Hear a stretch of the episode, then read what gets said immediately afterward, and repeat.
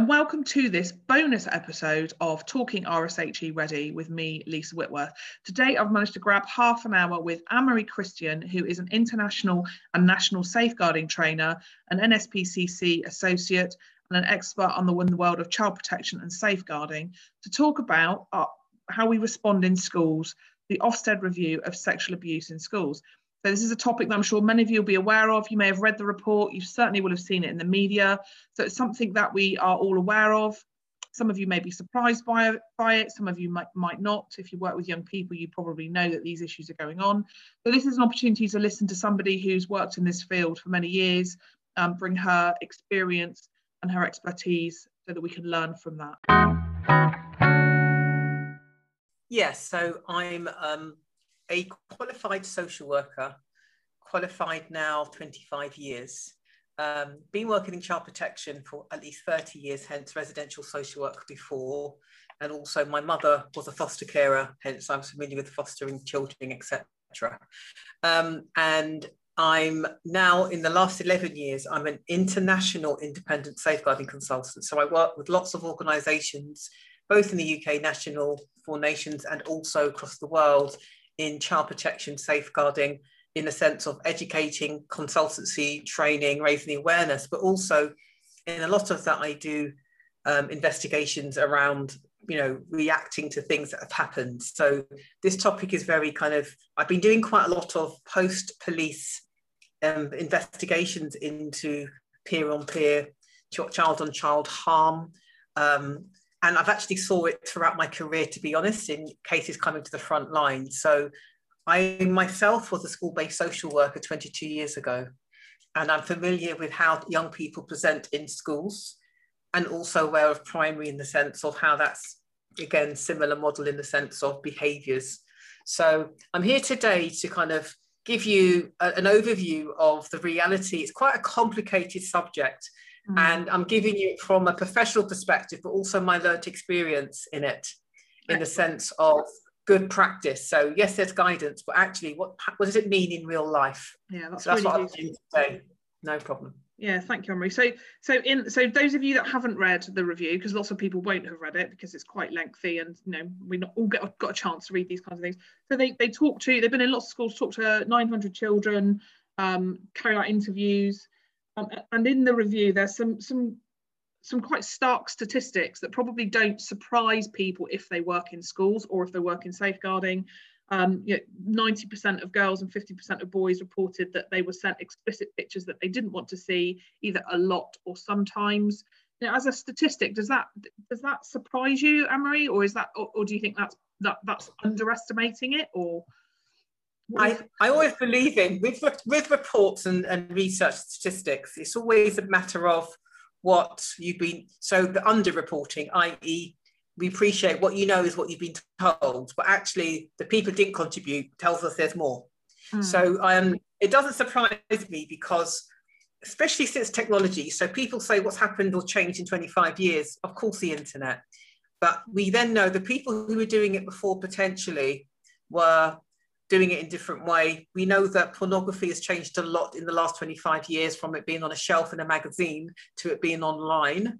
So therefore, years ago, you know, young people couldn't access it in the way they, you know, of course there was videos, DVDs, whatever it was, but um, I, I appreciate now it's actually a click on the computer. Mm-hmm. So of course, um, it doesn't surprise me because unfortunately, there's lots of reasons why people may display or exhibit harmful sexual behaviors in the sense of you know deliberately done intentions to harm or actually is it something they're not aware is harmful that they're doing in, a, mm. in, in, in, an activity um, so it doesn't surprise me and um, we've got to think here about children being boys too as well as all the other protective characteristics that might come into light for some young people who still feel unable to talk in this conversation. Mm. Yeah? yeah? So I mean, I say that, um, I mean, you know, religious families, you know, um, where potentially by talking about such activity suggests that you sinned or, you know, you're not, you know, potentially is going to impact on your future in potentially you're not being pure. So I, I, me talking, I'm just talking from the sense of belief systems yeah. in the barriers that we have for people about harm, mm-hmm. as well as some families that are homophobic, society being homophobic, and boys not being able to talk about harm being done by another boy or another girl, mm. where again society says what you're complaining for rather than actually you've been sexually assaulted by a female. Mm. So I, think it's complicated, you can see, but um, mm. it doesn't surprise me because I, I, the media see it as boy on girl, when actually the reality is children yeah. being harmed by other children. And I think we just need to be very, you know, neutral in a sense of what a child is, mm. rather than categorizing people in their little boxes. Yeah, because I think that the most disturbing for me, the most disturbing part of the report is this idea of normalization of that kind of behavior, that it has become such a part of young people's lives, this exposure to explicit explicit sexual imagery that almost accepted and the exposure to sexist name calling that, that was talked about in the report that 92% of girls and 74% of boys were you know were seeing that regularly or a lot. Um, that that is kind of is a normal part of of, of being a young person nowadays. And i think and, and i think this, the idea that, we, that that's become normalized presents real challenges doesn't it? Like you said there are those barriers around cultural or you know familial groups but there are also barriers around the fact that it's not seen as a problem by young people. So how do we and, how do we get around that? How do we how do we challenge that? So young people um, thinking about the average age of a child in school being the year 10 or year you know sixth form they would have been born 2004 2002 i'm doing my maths vaguely. So those children would have been born into a world where the internet exists, you know, in a, in a world where social media over their childhood has grown, tablets, internet, etc. So for them, they've grown in a situation where some of them might have seen their own parents or families being involved in potential posting pictures of themselves on the internet, hence semi-nude, bikini, whatever it might be. Or their celebrities, the people they look up to as role models, also doing it. So they also get a bit of a mixed message in what's seen as normal in the sense of acceptable. Because mm. I always say, from a safeguarding perspective, what's acceptable and what's harmful.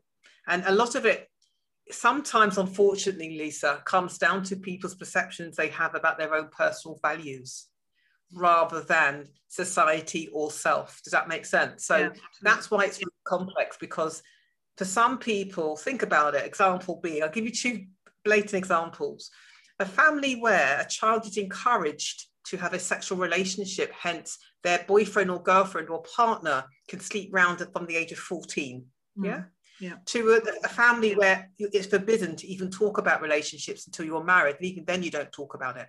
So, can you see already yeah. the difference in a family value of that being part of society or the norm in your family to actually it not? So, we've got a cocktail of lots of things to consider mm. rather than one fits all.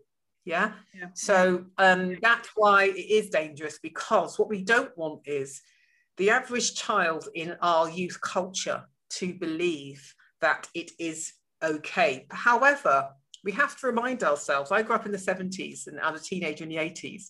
And I know that I grew up in an era where carry on films, you know, Benny Hill, you know, page three girls. Yeah. You know, I talk to my daughters now, they're horrified. What do you mean, mommy, yeah. there's a naked person?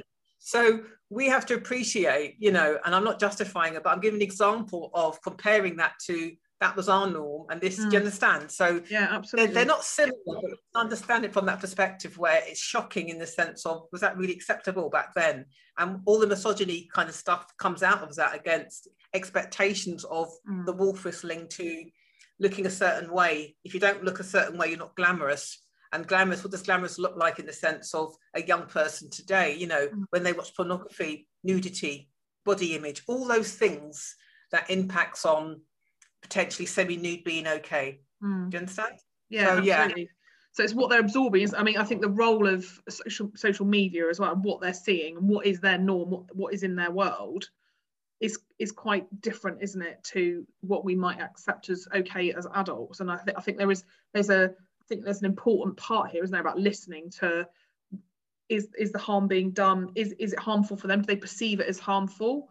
Or but you know it's interesting as you say that. Um, for example, we know so we're, we're human here in the sense of last summer was a hot summer. This might be a hot summer. It's raining, but we know in the sense of young people wearing shorts. That's an example I'm giving you. Okay. So we know as adults, some shorts we look at being quite too short in our heads of, wow, mm-hmm. that's bottom cheek in the sense of what we can see.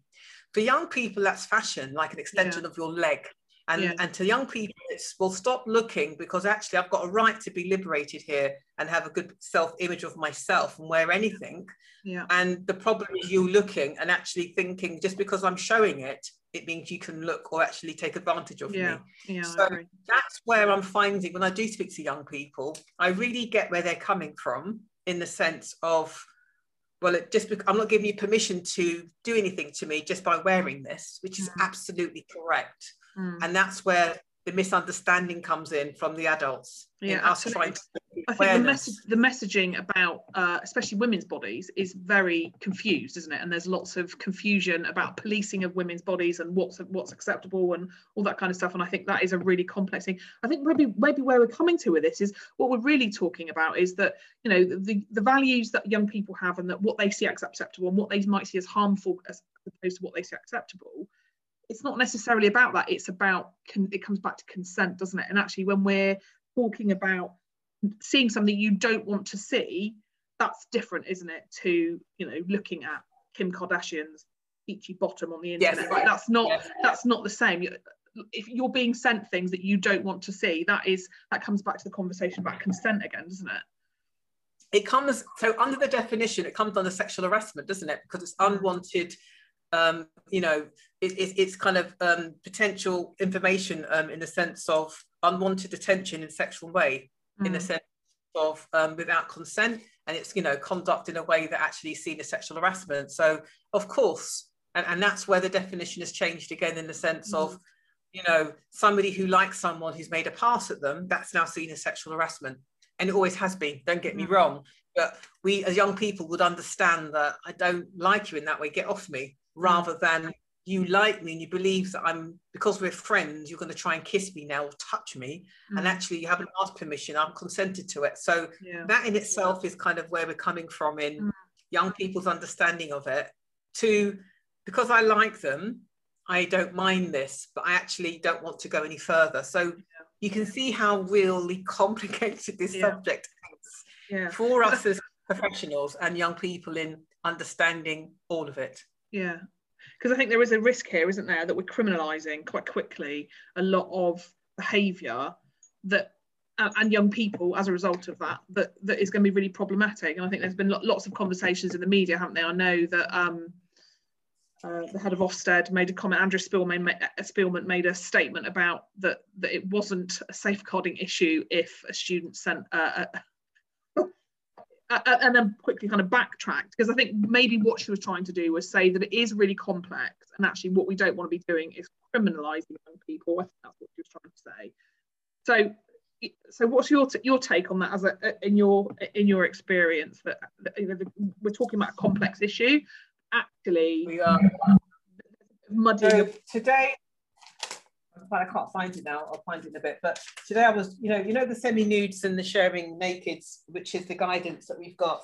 Yeah. Um, and, and talking about young people. So I know they talk quite clearly in there about, for example, youth produced sexual images, experimental, romantic, sexual attention seeking, or is it, you know, intent to cause harm in that sense or reckless use? So we have to go below that in the sense of yes, we know there are predators out there. Yes, we know that there's people who take advantage or are motivated, but also there's an element where to some young people it's experimental, but they have to appreciate it's illegal because of mm. decent image part of it. So that's where the right conversation needs to be done in yeah. raising awareness. But what I have found, interestingly enough, Lisa, is since the first sexual violence and harassment guidance came out in December 17, I've seen lots of safeguarding leagues across the country then feeling confident ringing the MASH, the multi-agency safeguarding hub, and in them ringing them about queries of harmful sexual behaviour about individuals, they then come to the attention of that person was already known because something had been reported at the local park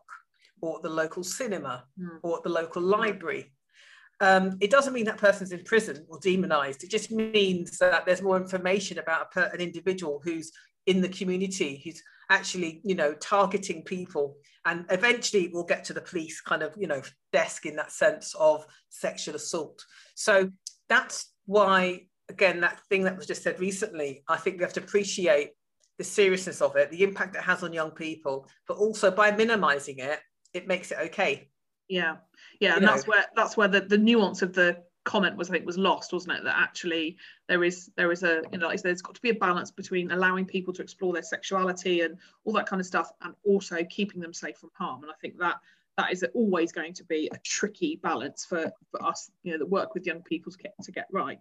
So, so one of the, some of the reasons in the report that um, they talked about that the young people didn't didn't uh, report these incidents was that they felt that they would be ostracized by their peers, that adults would overreact, that they wouldn't be believed, which I think is the thing that I find the most worrying, is and that they would be out of control of the process. So I think, you know, from a safeguarding perspective, all of those things are not what I would describe as the safeguarding training I've ever had. So, you know, it, why why do you think that those are the, those are the barriers that people are coming up against? Do you think that's to do with maybe previous poor management of reporting in schools, or what is that about? Do you think? So we know um, a third of harm being done to children is done by someone they know. Okay, so they know the person from the friend of a friend, or they know them directly, yeah. and the behavior they're doing to them, if they tell someone, potentially their friend will be in trouble. Okay, and potentially they're not aware of it could end up with a police conversation or even social care, mm. right? So ultimately you know for that person their loyalty lies first maybe with their friend mm. in that emotional attachment to a friend and they put themselves second. So that's why it's and also those stories in the press about rape victims i hate the word rape sexual assault in that sense of what the press is saying who cases are you know don't get escalated. So a young person might be thinking i'm going to tell you this all of this and then potentially it won't go anywhere to mm they're my friend. I don't want them to be taken in by the police. I want to protect them. They didn't mean to do it. Or questioning, did I contribute towards this? So all what you said there, they are they feel powerless in this yeah. because as young children being under the age of 18, they know that we've got policies in place. They know that if they tell us something that suggests they've been harmed, regardless of by who, they then know we have to inform social care and the mm. police and their parents. So can you think again about for some children, the impact that would have on them at mm. home in their families, as mm. well as their peers, as in you got the police involved, etc., etc. Yeah. So you know, I've seen ones from actual things happening outside the school setting of sexual harm, hence consent, questionable. Um, young person then saying it wasn't, and then young person and then the whole year group saying against that the person who'd been mm. harmed you understand so yeah. in the lives of the young people it's overwhelming mm. in the sense of actually by doing in this and sticking to it and, and following it through i'm going to lose, lose my peers mm. potentially bring the police in be questioned so there's a, a massive kind of massive bag that comes with this rather than it being a very small part of a child's yeah. you know conversation yeah so which brings us on to the recommendations you know because you, you saying that looking at the recommendations from the report i don't think they're going to go anywhere near and solving you know beginning to solve the, the issues because the, the first one is is developing a more robust RSHE curriculum so making sure that the the relationship sex and health education curriculum is you know, very specific and explicit about what we mean by sexual harassment um, making sure that staff are properly trained to do that. And that i think is a really important part of the curriculum. But the rest of the recommendations are about things like working with local service providers making sure that dsls have um, protected time in order to deal with safeguarding better record keeping and then and then training. I mean that i mean that's how do you think that's do you think that's going to do anything? Is that robust enough? So already DSLs are exhausted. Already a DSL would be a senior leader who's got their day job as well as the add-on of a safeguarding lead. Then came along mental health leads that I know is separate, but it still impacts on the DSL role. And obviously now we know um, with COVID, that's also a massive you know, mm. add-on.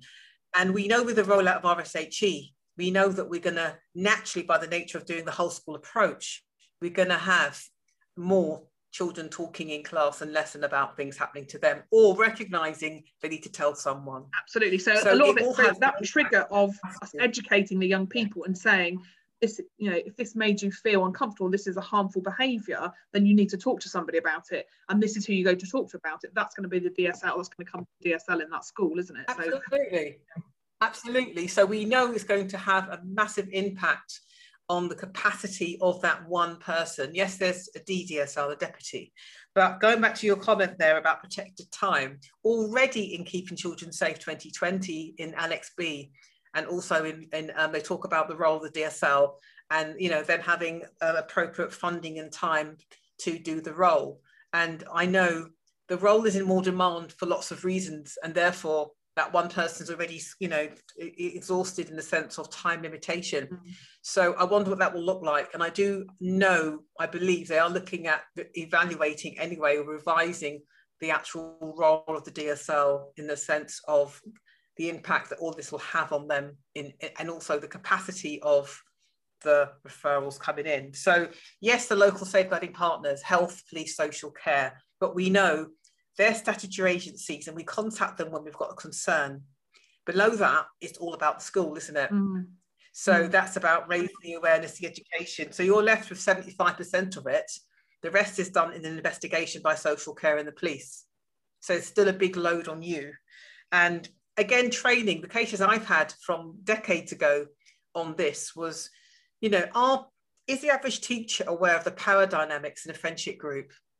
Are they aware of kind of the nuances that happen around um, you know different classes different groups the kind of banter which again we got to look into rather than just being harmless fun you know. Um, are we aware of you know when a child sits next to somebody they may not want that person to sit with them? So are we giving them kind of an, an expression of they can move if they need to move somewhere else in the class? Do you understand? Because mm. if a child got up and moved out the they'll like well you know get back in your seat. What are you doing seen as mischievous or disobedient rather than what was the cause behind why you wanted yeah. to get up. So there's lots of, we've got to be open minded and think about if we're going to do this training, we really got to think about it from, you know, when you do the register in the morning, for example, in the playground duty, all of those different areas in your school, rather than it being generic, because every area is unique to how it will look in the sense of um, a the person who's been harmed but the person who's actually harming yeah. you understand from yeah. the power dynamics even on the minibus to when you go to a school trip to the residentials after school on the bus it's continuous mm. and the ones i've had have been continuous from the classroom the playground home you know this person is pursuing someone mm. where they continue to this person's powerless because guess what they're following them they can do that 24 hours a day now with social media can't they so that pursuit of somebody yeah. can happen literally 24 yeah. 7 so, so if, if, if, that if that if what would you like to see so we're gonna we're sort of heading towards the end of our time now but so okay. in terms of some some really effective things what what needs to happen in schools for these things to be really seriously addressed in your opinion i think we need to appreciate um, the lived experience of the child and understand that they um, are aware of potentially how you will react if they tell you something. So it's how we pitch it where we're using child friendly language, like if someone's upset you, someone's hurt you, if someone you know, encourage you to do something or making you feel uncomfortable. So, or are you know, is someone pursuing you in a way that they're, they're, they're harassing you? So it's just language we use um, from a young age of if you don't want to, you've got a choice not to. Mm. So by giving them the alternate, and as they get older, giving them kind of one-liners to get out of situations. You know, I know the NSPCC have got a very good app called Zipit. You might have seen it. Mm-hmm. Um, it's on the App Store and Android, and it's um, an app where you send somebody a gift potentially if they ask you a really awkward question online, and it turns it into humor, but then it gives you a moment to actually stop and think rather than just reply. So it's understanding from the child's perspective and almost doing a rehearsal in the sense of if ever you're in a situation when some, you know, so I heard of something called tag, you know, tell the person what they're doing or saying is offensive or upsetting you, you know, ask them to stop and get help. That's the tag model. So we need to create a whole school approach in people understanding what it looks like in the sense of someone being intimidated or in fear of or someone who's actually harassing someone, whether it's emotional neglect, physical or sexual, you know, in that element. Yes, it's sexual for this, what we're talking about, but the whole thing of someone being a, a bystander, an ally looking at actually, are you okay there, but not put themselves at risk. And the person who's doing it is a coward. We know that. We know they're cowards. They're doing it discreetly, aren't they? Not to be caught. So when you name, i.e., are you okay? You've actually stopped that moment, haven't you, from it escalating. So it's creating a really nice model in your environment where we talk about the leader, the bystanders, followers. And that's what Carlene Firmin's research. So if you look at the contextual safeguarding network, she in her research, she did quite a lot of work around the dynamics within peer groups. And if we need to understand peer on peer harm, we need to understand what can we, what we need to do to break up that cycle.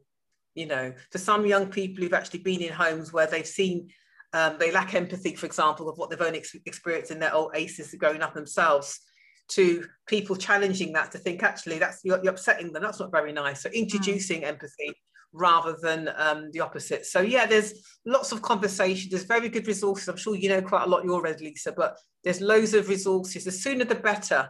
So yeah. I know um, there's a very good author in Australia, my international safeguarding, called Jayneen Sanders, and she does really good books from the age of like three or four up around um, guidance, boundary respect, you know, um, no means no, you know, there's loads of conversations. So the younger we educate children, yeah, I do think the RSHE curriculum, now that we've got a key stage one to key stage four RSHE curriculum that covers consent and it covers respectful yeah. and healthy relationships. I mean, it, we, we're in our infancy, aren't we? It's only just being implemented in schools. But I, th- I do think that over the next couple of years that that will start to address some of those issues that you just talked about. You, so about educating young people so they understand what is healthy and what is unhealthy in a relationship. So for example, kissing. Harmful. Yeah. So kissing. So do choose, are children taught at the age of four or five that actually your mouth is a private part potentially, isn't it? in the mm-hmm. sense of someone kissing you and how they kiss you. So that's the sort of stuff we need to be thinking of in the kind of conversations from that young age. And I know we, like you said, hopefully in the next few years we'll be in a place where we will have more healthy conversations where it's actually no embarrassment, it's part of every day, that mm. children can name the parts without the, you know, the shyness of it, yeah. including families too, in understanding yeah. that as well. Yeah, and I think that that wraparound approach to making sure that families understand you know is, is really important isn't it but uh, quite challenging at secondary schools i think and that work needs to start early in primary schools massive thank you to ann marie for that today really insightful and interesting take on how we work with young people in schools and how we need to approach this as a topic in a sensitive way that we know is important to help those young people talk to those the, the issues that they might be having and really getting a picture of really what's going on for us in each of our schools so this has been a bonus episode. So thank you for listening today. Um, the rest of the RSHE, Talking RSHE Ready uh, series will be running until the end of this summer term. So I hope you enjoy the remaining episodes and we'll catch up with you again, hopefully in September. Thank you for listening.